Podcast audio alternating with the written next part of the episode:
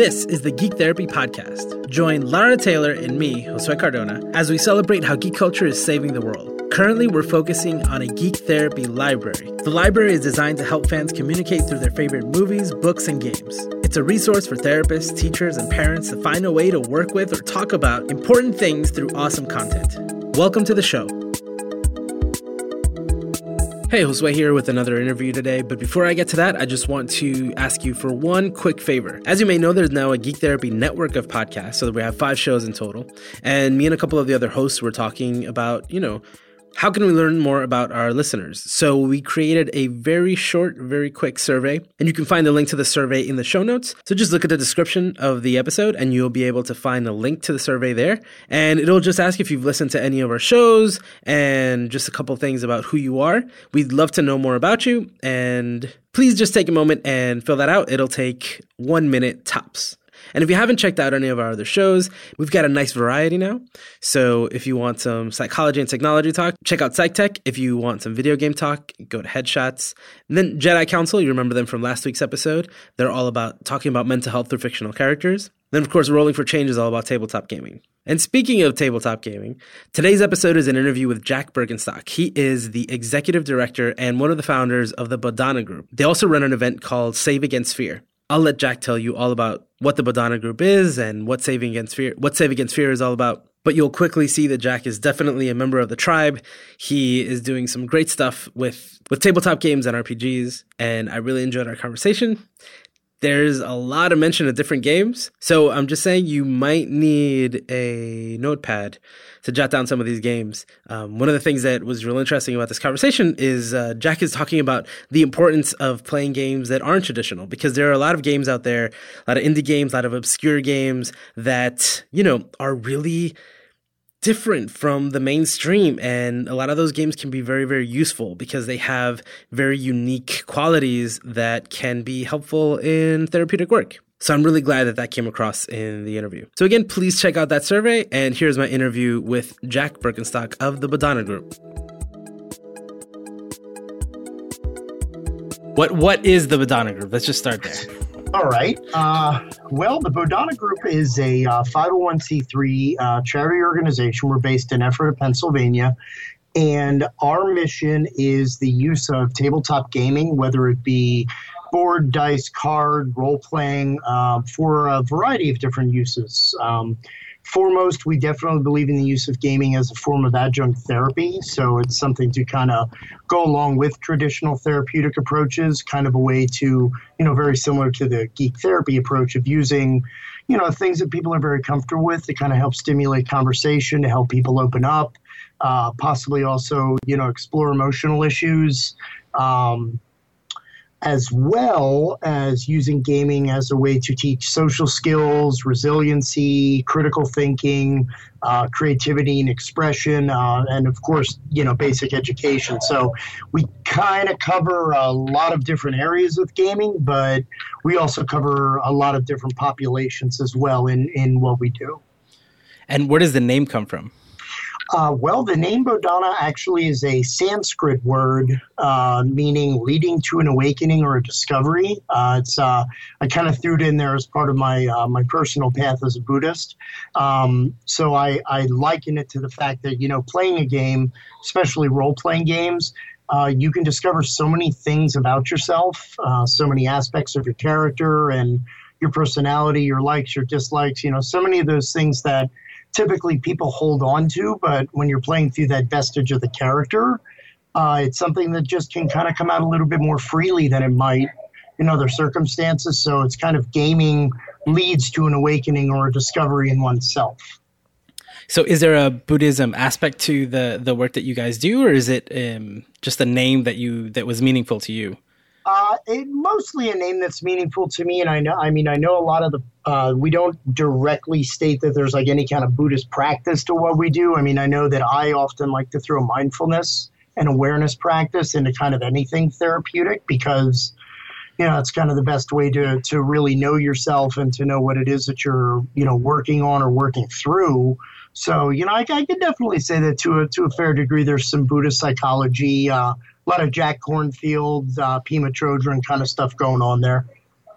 So I can't, I, I don't know if this is exactly how it happened, but this is kind of how I remember it. When I first found out about you guys was around the same time that I went to my first Vipassana retreat. Are you familiar with um, Vipassana? Yes. Cool. Cool. Yeah. So I did my first 10 day. And um, around that time, I was, uh, I remember I think I read a book called The Accidental Buddhist or something like that. And it was uh it was very very interesting so I was researching all sorts of stuff and I think that as I my all of my interests at the moment were crossing. I came across you guys, and and that's why I'm, I'm so sad it's taken so long to actually talk to you.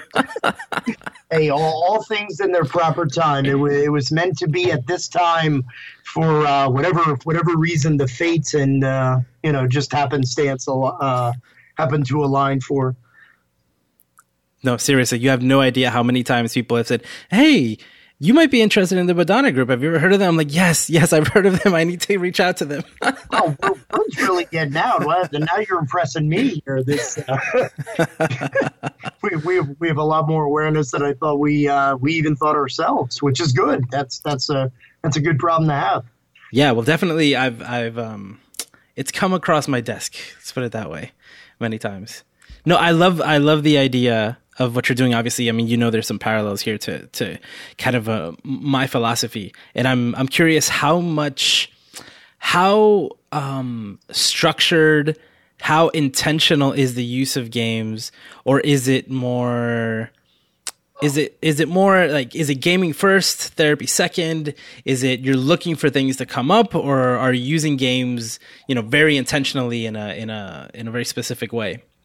Well, it, it, I would say that it really depends on on the person and also the issue or, or the problem that we're trying to address. I mean, uh, for example, we we just as we're kind of calling it, we are just at a, a rest care home uh, the other day, and we kind of were introducing the the persons there to gaming, um, partially as a recreational thing, but also you know on the back end, we talk about gaming, you know, stimulating mind and brain activity. So we're talking about like, you know, keeping those synapses firing, you know, for things like dementia or Alzheimer's, and you know, it was it was very interesting. We it was just we were like, okay, they wanted to do a trivia event, so we're figuring, well we could pull out a stack of Trivial Pursuit cards and kind of read those off, but that sounds kind of boring. So, uh, what we actually did was we created a Wits and Wagers uh, betting board on the computer, and we kind of did it like a game show. So, you know, and it was it was very interesting. Like again, we kind of started off with just, hey, let's see if they're into gaming. Um, beyond like your normal Monopoly, Parcheesi, stuff like that. And it was actually very fascinating as a therapist, kind of sitting in and going, okay, so, you know, as they're talking about, you know, when was Peanuts first published? You know, they're going, well, I was born in 46, and I remember that when I was a kid. So they're like comparing these historical references and notes, and like you can really see, like, wow, they're really like sharing a lot of themselves and their stories. And like it was, it was just very encouraging. So, I mean, on one end, uh, gaming comes first and the connections come through the play. Um, I would say that if it's more for like a clinical therapeutic gain, like if you're working someone through trauma or uh, helping a person deal with like social skills deficits or anxiety, you you I think definitely want to start as with any practice with kind of finding out you know what the person wants to work on and then you know talking about how we can gently introduce the material depending on the person's comfort level into the game. So i would say in that area therapy is the forethought, and the game not as an it's not an afterthought, but it's definitely something that I think when you're dealing with something that's potentially more impactful, you almost have to put the therapist hat on before you put the GM hat on because you you got to make sure that you're being careful. You know all those same rules that we follow during sessions and groups and stuff like that. You know those those things definitely would take precedent. I think so. I would say it really depends on the participant and the purpose as to how the process would work. And that's very nice alliteration as well. Indeed. So, uh, do you have is, is the Bodhana group something that happens? Is it a, a location? Is it something? Is it a program? Does it happen all day or only in the afternoons? Is this your full time job? Uh, well, no. Uh, to a couple of those questions, uh, the the Bodhana is uh, We are currently not based in any kind of facility as of yet. It, it is uh, very much a passion play. Um, just to, I guess, kind of give some of the listeners a little bit of my background, I'm a, I'm a master's level therapist um, who has uh, direct experience. Uh, my, most of my experience is working with persons who uh, exhibit sexually problematic behaviors towards others. Um, I specialize with children, adolescent males, as well as males with intellectual and developmental disability. So uh, that's where a lot of my history goes. Uh, that's also my day job um, at this point. So, you know, we're seeking different funding streams and uh, opening a lot of programs in a way to try to, you know, get the mission out, but at the same time, as with any kind of, you know, business, even a nonprofit, looking at ways to kind of, you know, monetize that service to the degree that we could then look at opening our center, which is actually one of our long term dreams. Um, so, at this purpose uh, and at this point, I'd say that we are mostly focused on starting programs in places like foster care agencies, rest care homes, school project uh, programs. Uh, we're going to be doing a, a, program for gifted students in March. Uh, so we're going to kind of introduce them to, you know, how gaming can be beneficial. Then play a couple of short bursts, you know, like real quick games like Fluxx, Ancient Gold, things like that, and then kind of explore with them through discussion, like, well, what skills do you think this could teach? So it's kind of programs expanding awareness, but then uh, we are we have started uh, what we call our TTRPG, which is therapeutic tabletop role playing groups. Um, we are still trying to build up a clientele for that service, but it's uh, what we're looking at opening in the uh, Lancaster area. Um, and basically, that will be you know a very formalized group with you know anywhere from about four to five participants um, using specifically tabletop role playing as as a therapeutic modality. So for the for the role playing games, are you going to adapt some sort of, some version of D and D? Are you going to create your own style? I mean, what are you thinking? What's the plan? we're we're pretty much thinking that you know the the use of the system is actually something that kind of plays uh, very heavily in in our theory in the in the way of like creating uh, safe space and you know, looking at the comfort level, we don't want the game to override uh, the fun factor or the learning curve so that, you know, we're spending so much time learning the system that we don't actually get to, you know, the definite need. So uh, we're not currently working on any kind of, you know, our own system or anything. We kind of feel that, you know, there's already a glut of gaming systems that are out there. Um, some people may be more comfortable with D&D and given the learning style of the person, you know, whatever the cognitive level is, that might be a usable system based on comfort. Uh, we've also explored with younger children, no thank you evil, because um, not only is that a very easy system for kids to learn, but I mean, parents can also utilize that as well.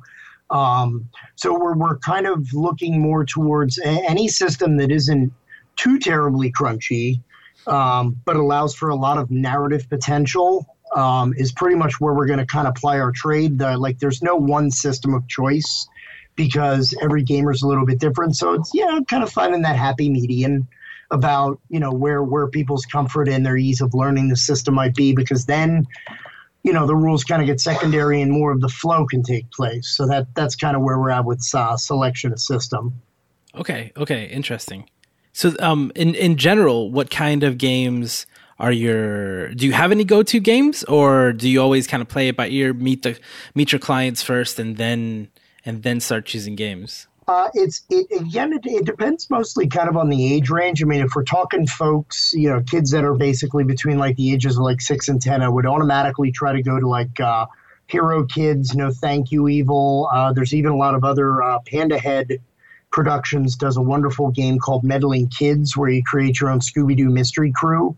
Uh, and it's very interesting how the characters are based on archetypes from the cartoon, but they're also social archetypes.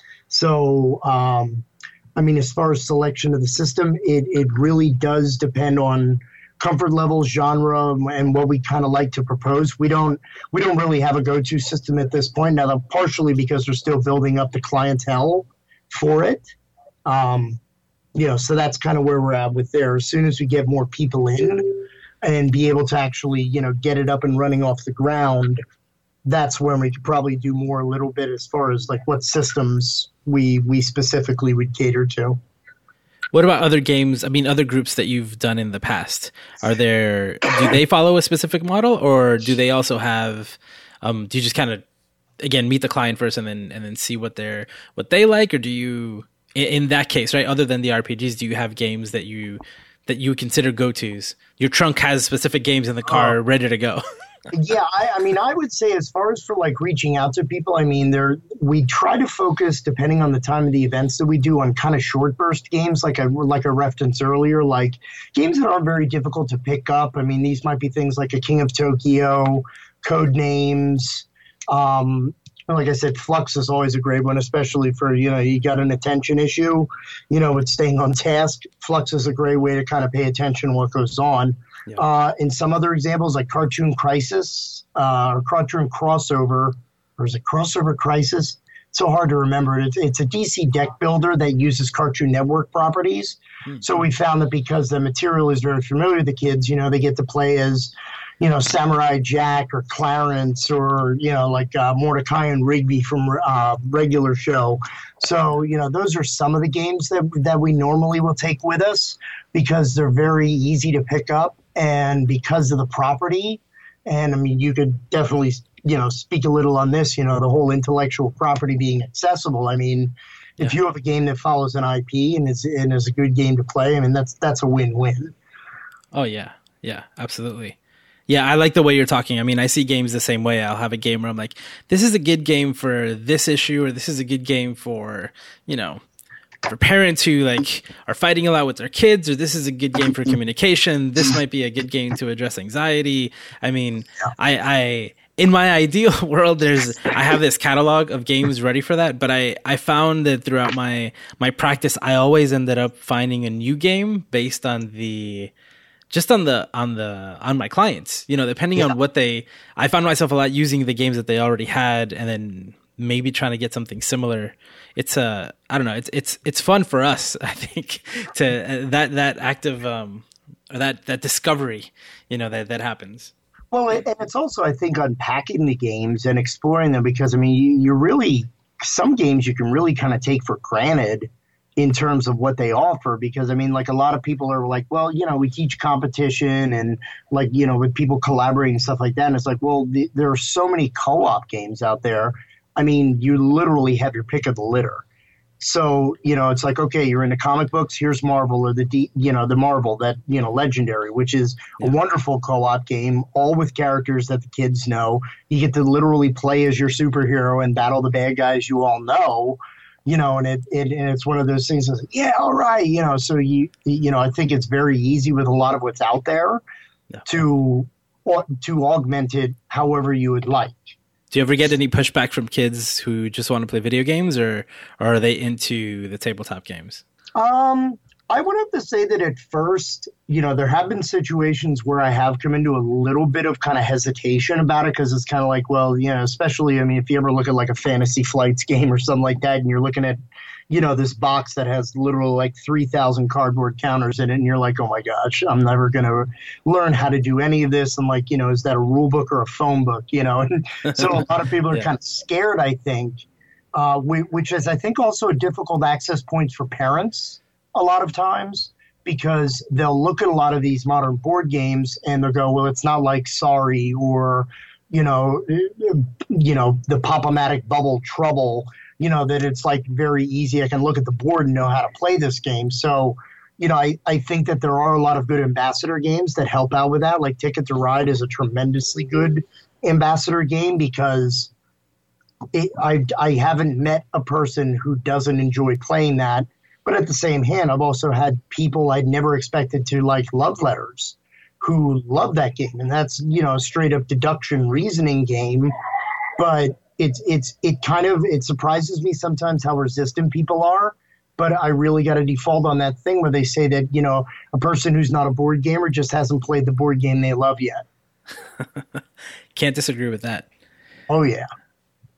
Yeah, I mean it's so it's you know you find a game that a that a client is really into and you you hope that they can find this you know someone in their support network to continue to play with but uh it's yeah there are definitely some games that are not um as approachable i i love how ticket to ride has become uh, universally known as as not your not your typical Monopoly or or Sorry, like you said, but it's it's yep. still oh, it's so accessible. It's really yeah, it, it's familiar enough to pull people in, but at the same time, it's foreign enough and it's complex enough that people can really get a lot more out of it. I mean, I know a lot of people that you know downloaded the app to their phone to play because of you know the fact that they played a game, you know, a game store at an event. Um, I mean, it it it really is with the glut that is out there. I mean, there is some avenue to being careful because, you know, I know a lot of times, you know, parents can also be very sensitive about the material or the subject content of a game, which, you know, totally understand. You know, every, every parent makes their own determination,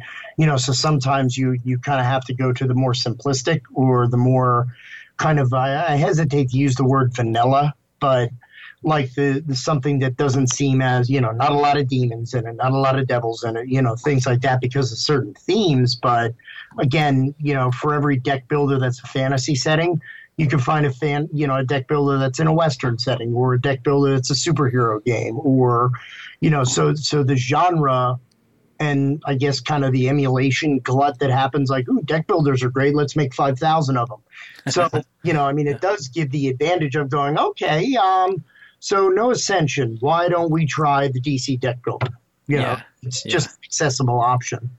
Yeah, yeah. I've had people ask me, well, can we do something that doesn't have magic in it? So I ask, well, define magic. exactly right. You know, miracles are kind of magical. You know, modern architecture is kind of magical. what exactly? What exactly do you mean by that? Yeah. Oh, spells. Okay, no spells. All right. Gotcha. Yeah. Yeah. Because so, otherwise, we're, we're we're we're narrowing it down pretty far, and uh, I'm out of options. yes, exactly.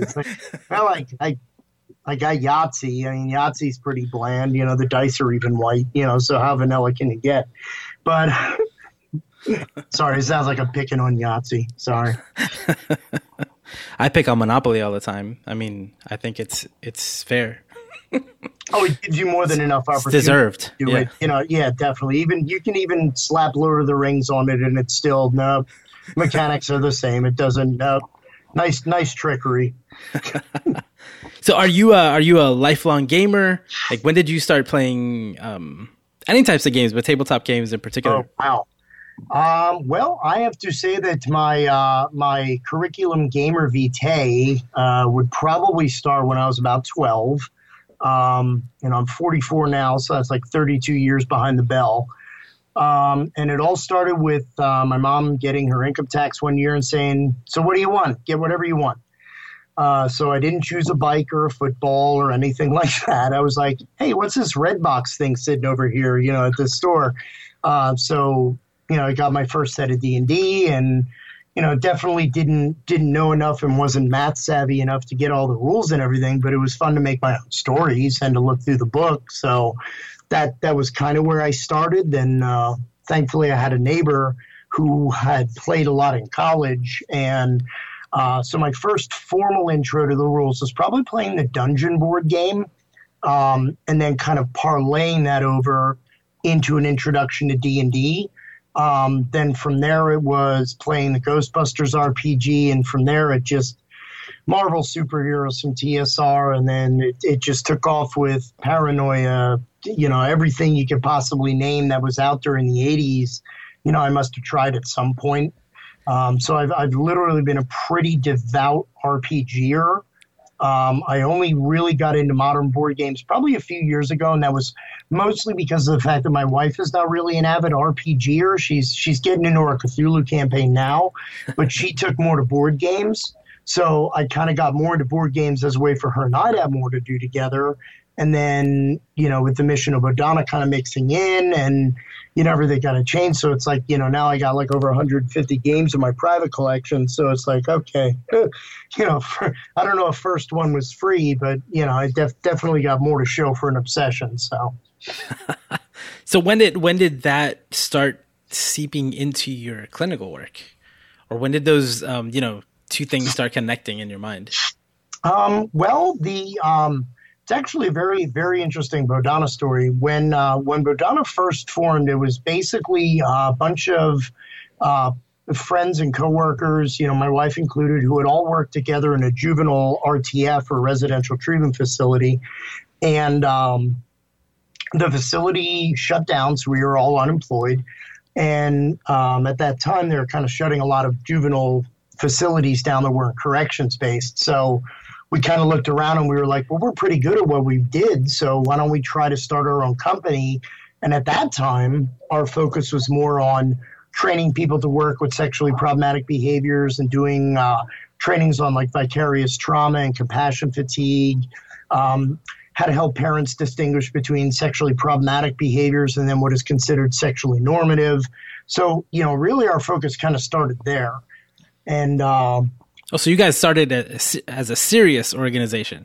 Well, come on, you know, parents were still serious, you know, not, not as serious as, as my little verbal track will give you. But yeah, we, we, we kind of started out, you know, this is our specialty and there's not a lot of people that do this.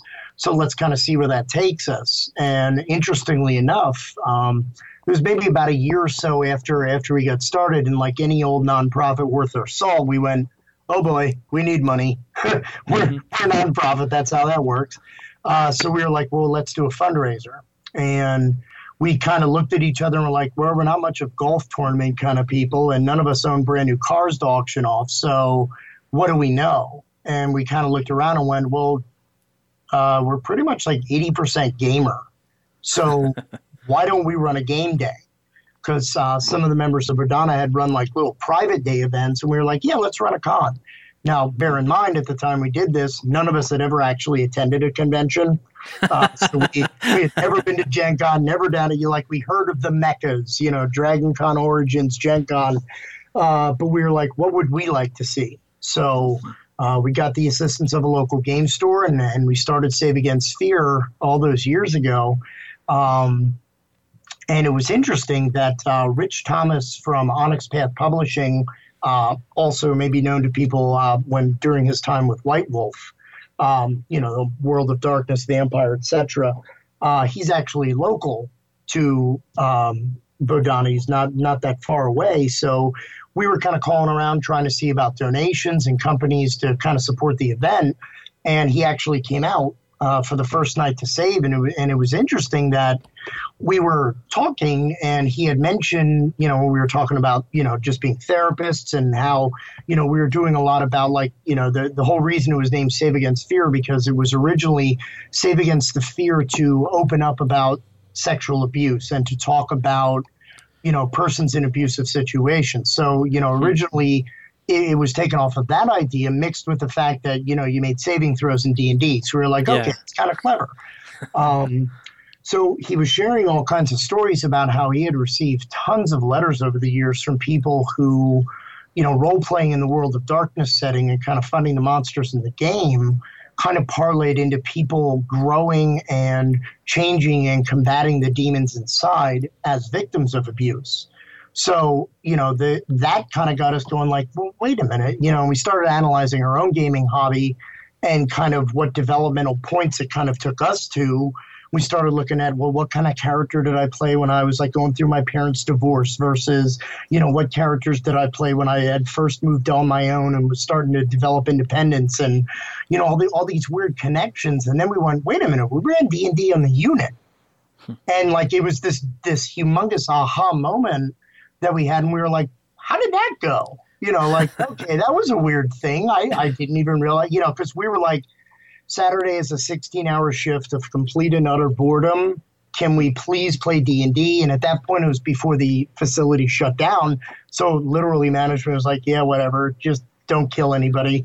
So you know, we we, we ran D and D on the unit, and you know, when we started reflecting and looking back at how you know kids that wouldn't spit on each other the week prior you know they're plotting the next adventure out and talking about what their characters are going to do and you know kids ready to get into a fight and the other guys dude we got session on saturday. Don't get in trouble. You'll get off level you know?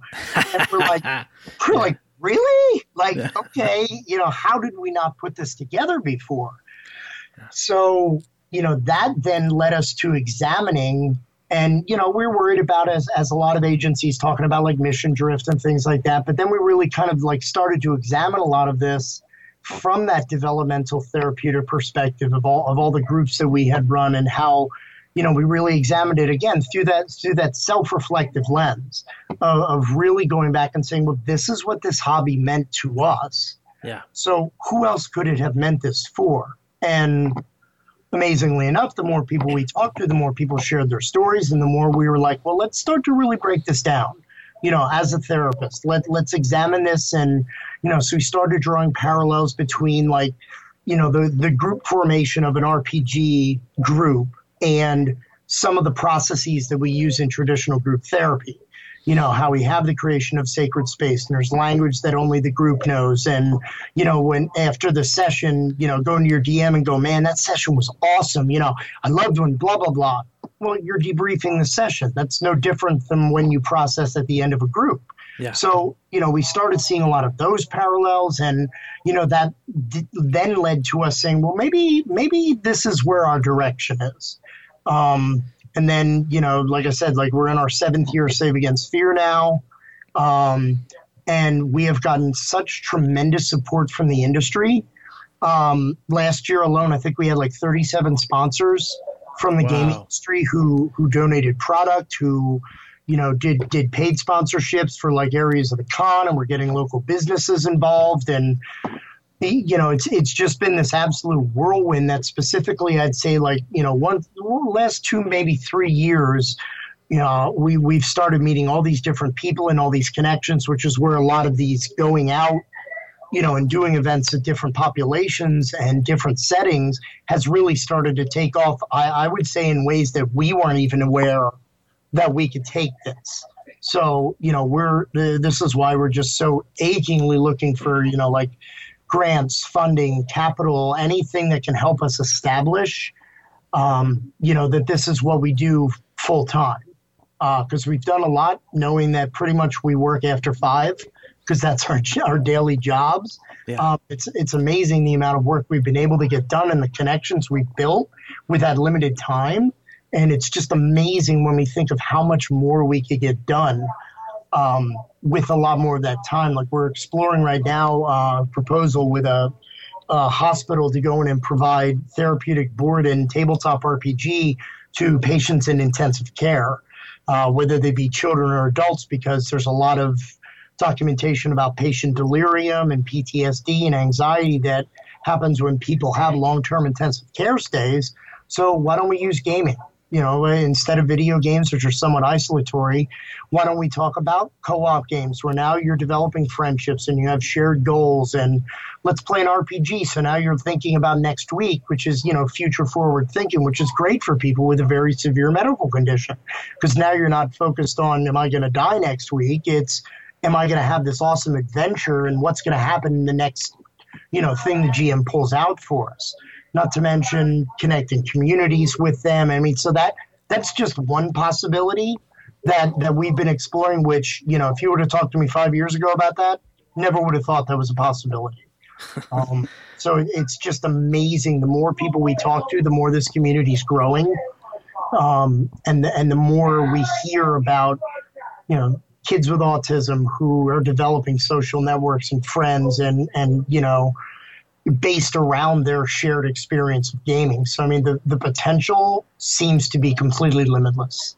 And and that's probably the most exciting thing that I can ever say. Yeah, I mean, I've been really looking forward to go to Save Against Fear, and I remember when it passed this year and I couldn't make it. That's when I I first emailed you and started this conversation. I really, um, I'd really like to go this year, and and it's so great to hear that it's that it's so big, and having that industry um, presence there is so it's so validating to, to to what you're doing. And and obviously you can't do it without the games right? As a nonprofit as just human beings with limited budgets you know we can't have every single game. Our libraries are limited and and that's so helpful. Oh yeah. I mean i mean we've again we've had a, a like a lot i mean it's pretty obvious it's kind of a no-brainer. I mean game companies benefit by people playing their games and getting exposure. So i mean we we also do a lot with indie publishers and local developers who, you know, may not get that level of exposure. I mean, because no insult to WotC or Paizo. I mean, everybody knows D and D and Pathfinder. Yeah. No. Not so many people know about houses like Spectrum Games, who does a lot of great emulation genre games out there, like you know, RetroStar is one example. It's it's a '70s cheesy sci-fi game that is absolutely wonderfully narrative. Most people don't know about indie presses, and you know, board games that people might look and you know the box art isn't exciting or whatever, or it seems kind of well, that's whatever. Well, come on out and give it a try. You know, we had a library through uh, our own library, industry support and donation. I think our library at Save last year was about, I think it was about 650 games. Ooh. That Whoa. were sitting there. I mean, there were they were stacked. Uh, yeah. yeah. Uh, but yeah, it's it's just that that chance. Come on out, play, meet some new people, and you know we're we're definitely building up that nexus. I would absolutely love to have you come out to save. Um, you know, panel discussion, heck, just to get around a table with you. Oh, I'll be there. I'll be there this year. Well, I want to be. I can. I can't. I don't want to promise and then not go, but I really want to. as, as, the Buddha says, life happens. So it does. take these things day at a time. you know, I mean, um, like public speaking and, and these live events, they're they're so important to to move that message forward. So I'm I'm really curious about the the hospital that you're talking about. Is that something that you reached out to them, or did or, or have things like that been happening because of Save Against Fear, and, and people have come to you asking for for you to come in and do something? Yeah, definitely the latter. Uh, I mean, it, it, was actually the the whole initiative behind this program actually came from uh, a gentleman who who came to Save Against Fear this year with his kids and you know, he came in and he was like, "Hey, you know, I'm a, I'm a heart transplant patient from you know this, this hospital in question, and you know, I'm part of this whole." thing on the unit to try and improve like the quality of patient care and the things that we do to kind of help offset some of the conditions that people face. He says, and I'm a gamer myself, so I wanted to talk to you if you would be interested in trying to pursue a program like this. And you know, just over conversation, we we developed this phenomenal proposal. So, and again, without without Save Against Fear that again started as this little idea for just to raise a couple of bucks and awareness just has grown into this network where you know we've we've had um, you know we've actually some of your former guests the uh, the Adams from Wheelhouse Workshop mm-hmm. uh, they they were at it Save Against Fear two years ago. Uh, we've had uh, people from you know other states, New Jersey. We have people as far as Virginia coming up. Um, you know, it's part of their ad. You know, annual calendar. Um, so I mean that that honestly, I mean the getting together and the and the raising of funds and awareness is definitely wonderful. Um, but I mean I really enjoy kind of being Mr. Social Butterfly and just hearing stories. Yeah. And you know hearing people's connections that they've made and that you know you can't put a price tag on something like that. Like you can't really put that in anything else but priceless because it opens up so many doors and opportunities and creates so many good bonds because you know gaming is kind of uh, it's like the new breaking bread you know that yeah. that's one of those those cultural icons that we have that you know that's where we learn so much about people. But you know if you think about it arguing over the rules is one of the best ways you can learn tolerance. And yeah. you know i mean who hasn't had that? No that's what it says here. No no it means this. You know and just working through that i mean that that is somewhat of a high level of skill of negotiation and collaboration. So you know but we're like hey just learning the rules man. You know i just want to play a game. Well and there you go. And and it's again those so many of those contacts, like the gifted program thing that I was talking about, that also came by way of Save Against Fear. So, you know, a lot of these opportunities and the things that we're getting out there to do now with these new different audiences are are all a part of this growing community that I, I jokingly refer to as the Bodhanaverse.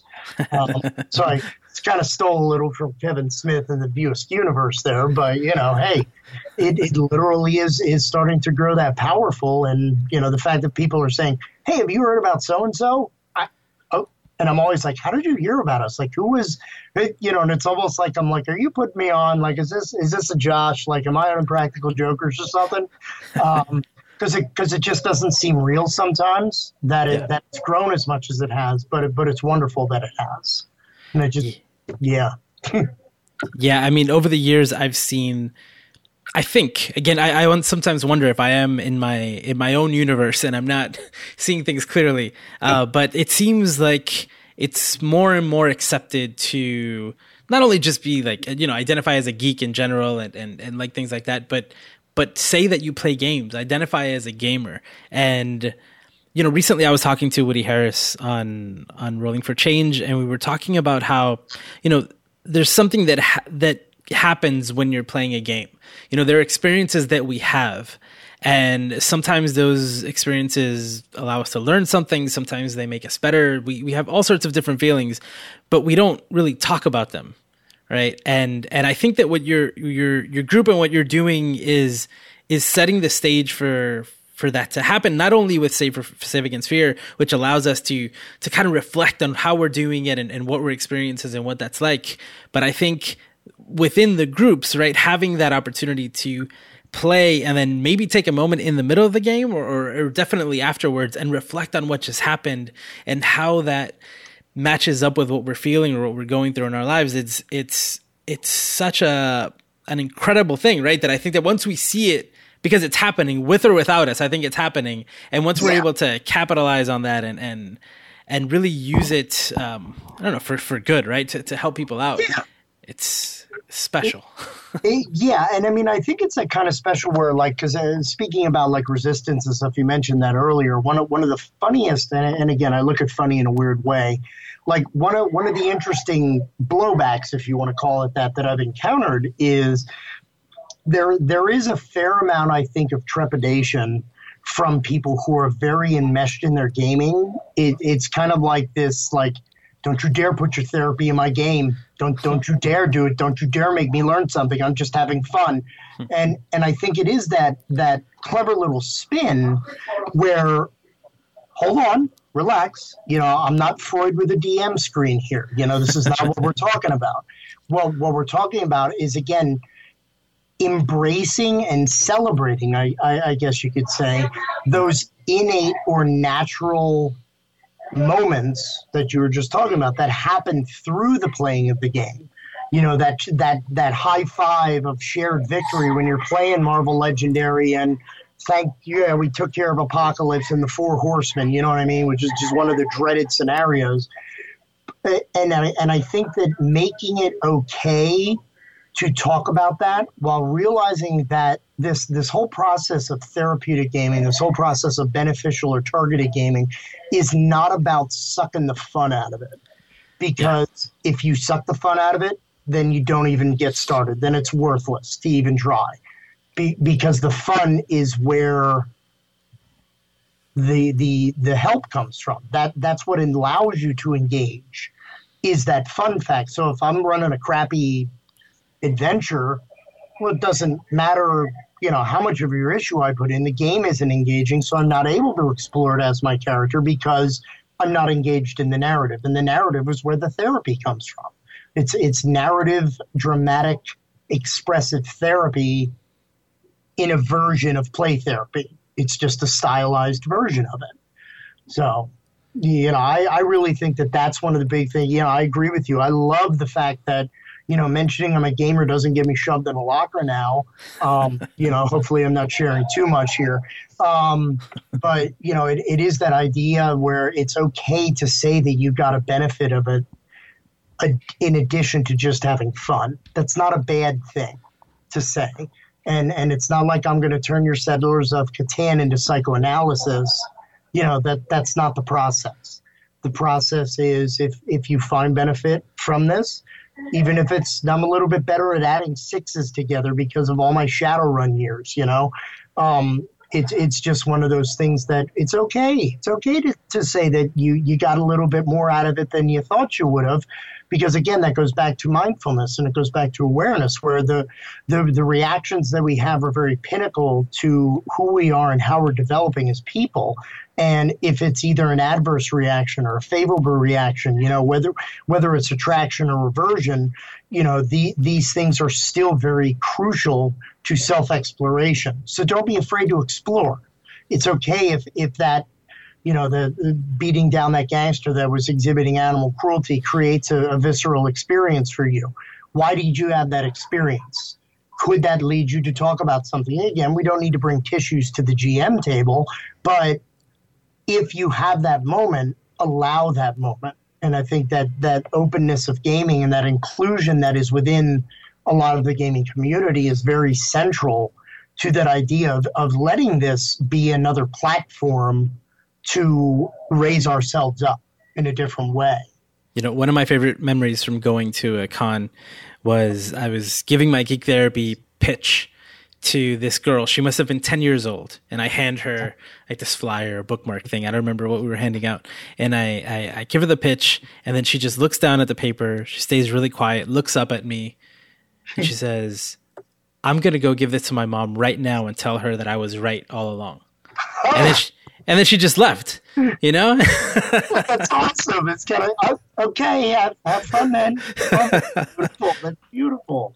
Yeah, yeah, and it, I don't know. There was something about the way you said it just now uh, about how you know it's okay to admit that you feel good playing games, that you feel better after playing a game, that maybe you did that. It, something is better now than it was before, right? Um, before yeah. that game, before that experience, and and to share that, I think is extremely important. And yeah, we're we're older and we're trying to tell these kids that it's okay, and it's it's wonderful to see that happening. and uh, ooh, yeah, we're doing. I think we're I think we're on we're onto something here. I think we're doing all right. yeah, definitely. I mean, I again, I mean, just looking back over, you know, when I when I was enmeshed in in most of my intro to gaming, I mean, it was you know, during the 80s, Satanic Panic, all that stuff. Um, but it was it was just like even now, you know, at 44, and I you know I play and I run two Call of Cthulhu campaigns, and you know, playing kind of scatterboard games when I get time, um, and other RPGs. Like it's it's really just interesting how that how that initial attraction you know, a lot of, you know, family strife, parental discord, stuff like that, you know, and it was great playing D&D because for six hours a week, I didn't have to be Jack, you know, and I didn't have to deal with Jack's issues, you know, and some people, and even then, and, I, and I'm glad the culture's kind of gotten away from this, I think, and, you know, thoughts definitely, you know, on this. Um, escape isn't so much of a bad word as it was before. Like, it, that was the whole like fear that a lot of what I encountered was, which is, you know, well, if you sink into that character, you're going to fall out of reality, and then you know you're just lost in the pit of teenage angst and despair, you know. And and now I'm like, you know, people pay five hundred dollars for seminars on how to relax and not, you know, get enmeshed in their stress, and I'm like, you can go buy a ten dollar Savage Worlds book, dude. I mean, come on, there's you know, there's different ways to accomplish this, but you know, look at looking at something even as simple as that, just escape mentality of it's okay not to have to always be running on all cylinders at all moments. You know, it's okay to step away for a while, and it's okay to just engage. I mean, I don't, I don't have have you ever heard any of that? Just like in you know, because I know that you know a lot of what you talk about is dealing with you know different you know IPs and use of, of things to kind of connect. Like, is there ever a fear from anyone that like they might get too wrapped up in the fantasy and and to leave the reality. Yeah, yeah. I mean, I hear I I, I fight that type of stuff um, all the time, and and I heard someone I I wish I remember who said it recently, but um, they said you know stepping away from something is not an escape; it's called resting. Like sometimes you just need to get step back and rest. Like you sleep, right? You rest. You know, yeah. um, that that that's all it is. You know, you're just stepping aside recharging your batteries, you're resting, and then you're going to come back. And it's not, yeah, escapism, escaping. Uh, it, I don't know when it became dirty. You know, I don't know what what what games were kids playing that they they they went in like Jumanji and they didn't come out until thirty years later. You know. I, I don't know what happened. He has a bathtub in the backyard. He's building some type of mouth trap. I don't understand. You know, it's like that stuff doesn't happen. You know, where's yeah. my bowling ball? You know, I mean, you know, yeah. things like that. Yeah, no, I, I agree. I mean, that, you know, we teach people to use timeouts. That mm-hmm. a yeah. timeout. It's just a six hour timeout. So, you know, yeah. a little slack here. Come on. yeah, yeah. Oh man. No, this is this has been such a so, so great to to touch base.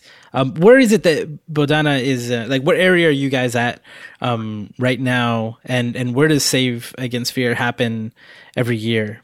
Uh, well, uh, Bodhana is uh, our our business office, which is uh, my home. Uh, is in Ephrata, Pennsylvania, which is a suburb of Lancaster.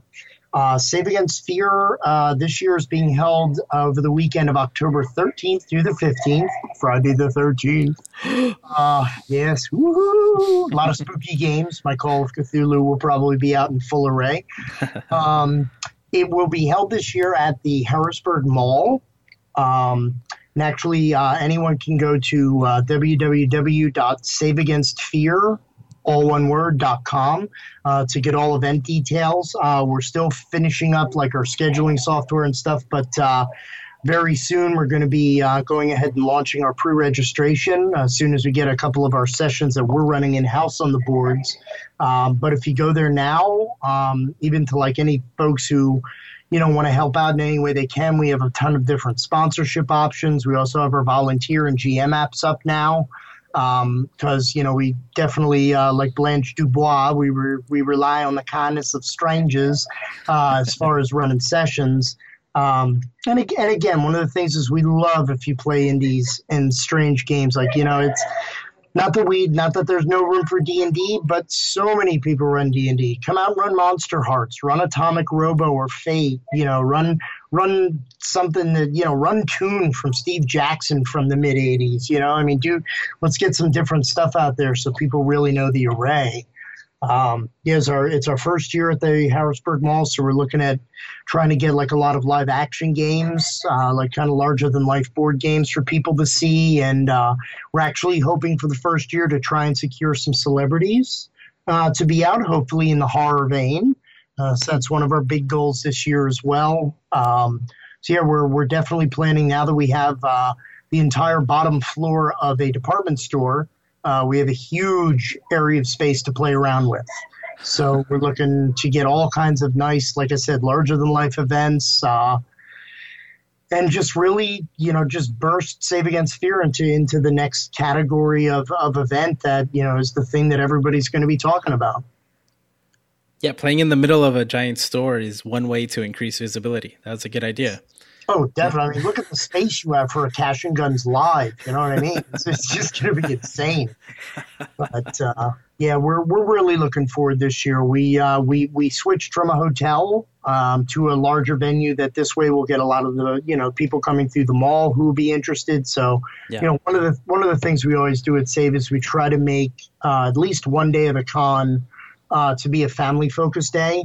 Mm-hmm. So, you know, we'll run a lot of systems like No Thank You Evil, Meddling Kids. Um, we also run a live action version of Go Goblin Go.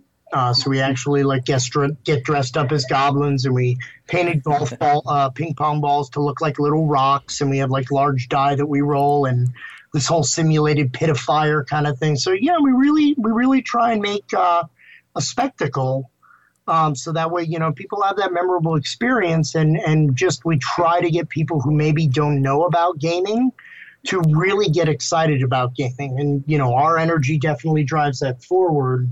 Um, and the people that have come on board with Save, I mean, we like I said, we have local business support, industry support, um, community support. I mean, it's it's just been phenomenal the way that it's been growing. Oh, that sounds so great. Um, if anybody wants to reach out to you directly, Jack, how do they do that? Uh, best way to uh, reach out to myself would uh, probably be through the Bodhana group at gmail.com. Uh, and that is T H E B O D H A N A group, all one word, at gmail.com. Uh, that'll get directly to us. Um, and I mean, bear in mind there, I mean, in terms of just some other stuff we didn't cover just as of yet, I mean, a lot of services that we offer were developing a training uh, uh, for parents who might want to use RPG beneficially in their home, but maybe have no experience as a GM or as a role player. Uh, so we are developing a training right now that is going to be able to kind of take a parent through the paces of setting up a party, setting up an adventure storyline, dealing with conflict in the game. Um, so, like I said, we're, we're really trying to provide as much awareness and education about how to use gaming in multiple settings. Uh, and then, in addition, turning into you know kind of that resource slash storehouse of information like you know if you if you want to talk about gaming and get into gaming especially beneficially you know come and come and talk to us and if you're not in our local area, we we partnered, like I said, with Wheelhouse and a bunch of other persons who are doing this as well. So you know, we'll find someone close to where you're at. Um, just to try and get that out there. We're also exploring programs for residential, you know, uh, programs for youth, you know, like, you know, halfway houses, uh, even pursuing utilizing uh, Mashed, which is this uh, RPG that just uh, successfully kickstarted. It's all about um, the relationships with Army surgical doctors and personnel during the Korean War. Uh, runs off of the Apocalypse World engine, so we're actually looking at trying to connect with some veterans hospitals to possibly use it as a way to help with uh, combat-induced PTSD. So, you know, again, a lot of different applications, and and again, that's all because hey, this is this perfect game that you know just fits with what a person might need. So yeah, we we love talking about options, and and we try at Bodhana to really customize what it is we're doing to you and what you want, because of the fact that gaming is so widespread and what it can offer. We'll kind of help lock it down for you and offer you something that will benefit you and the people that you're trying to help. So you mentioned uh, groups for or, or, training for parents. Have you ever done anything like that for other um, behavioral service providers or any other like teachers or anything like that? Uh, we we have offered uh, some trainings on therapeutic gaming to some of the foster care agencies that are in our area, where you know we basically just kind of introduce them to a lot of the concepts behind how gaming can be beneficial, and then we also you know bring along our little tote uh, with some of the games that are out there, and we you know partner with local game stores so that way you know parents have a resource to go with. So. Um, we haven't done anything as in depth as the training that we're looking at, uh, but there's actually some folks who are looking to do our first beta run with that uh, very soon. So we're looking at finding a way to maybe do this electronically online so we can kind of get people from different areas together and we can kind of all share ideas and make it kind of like a consortium. You know, so we have a lot of parents kind of sharing strategies and, you know, maybe from then developing a network for people to be able to, you know, talk to each other about, well, you know, I have a son who's this old with a, this diagnosis and, you know, we've been running this for social skills and this adventure really went off well. So here's my notes, you know, let's see what you can run up with it. Um, because again, it's, I think it's about sharing the resource yeah. and, and making sure that more people know it's out there.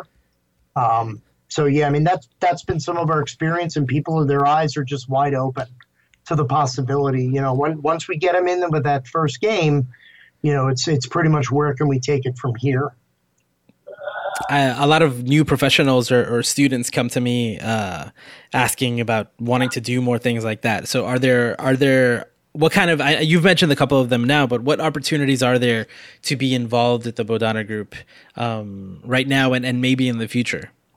Uh, well, I mean, one thing we're we're always looking for folks to uh, add to our volunteer.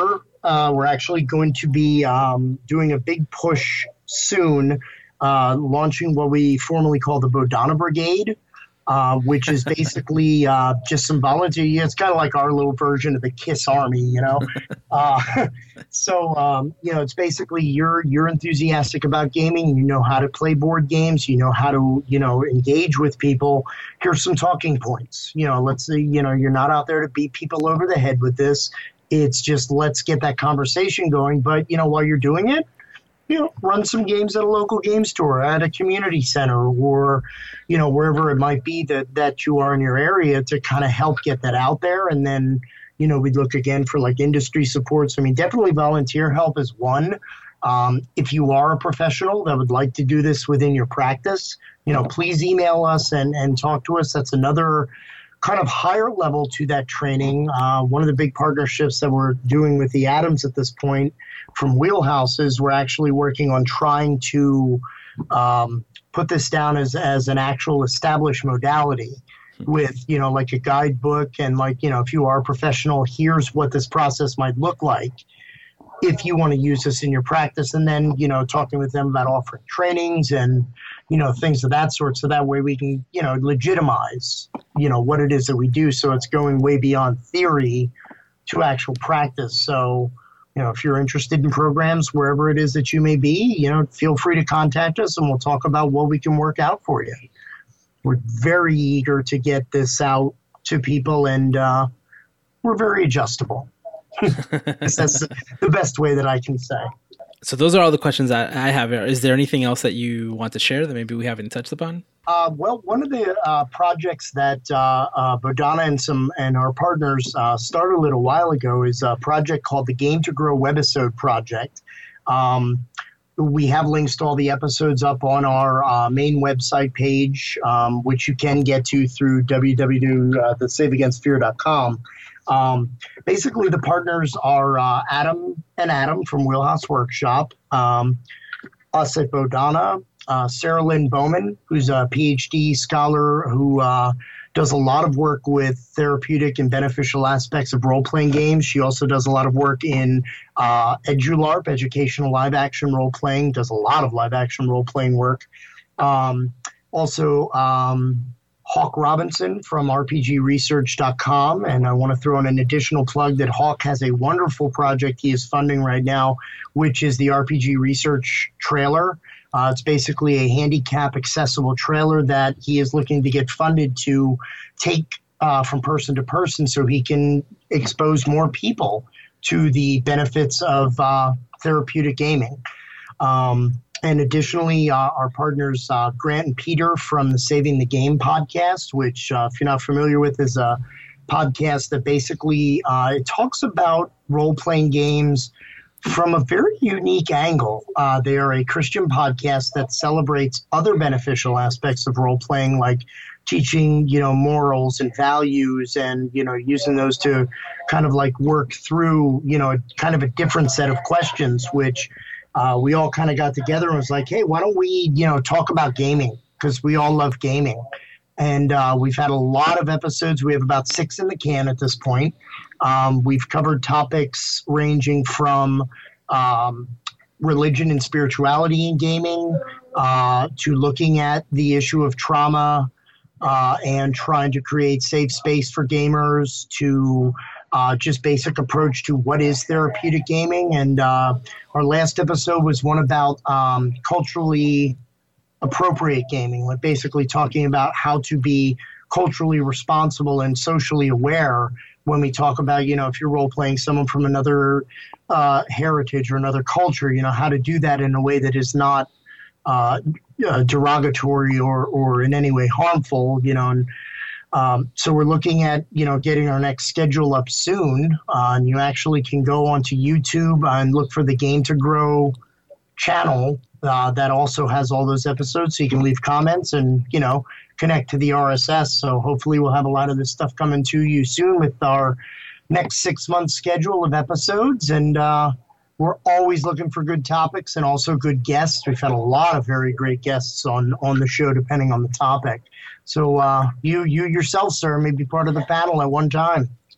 Hey, just let me know. It'll, hopefully, it won't take me a year to respond this time. well, I hope not. That would definitely put a damper on the recording. That would. no, this is fantastic. Thank you so much, Jack. You've just listened to Geek Therapy on the Geek Therapy Podcast Network. For more about Geek Therapy and our other podcasts, visit geektherapy.com.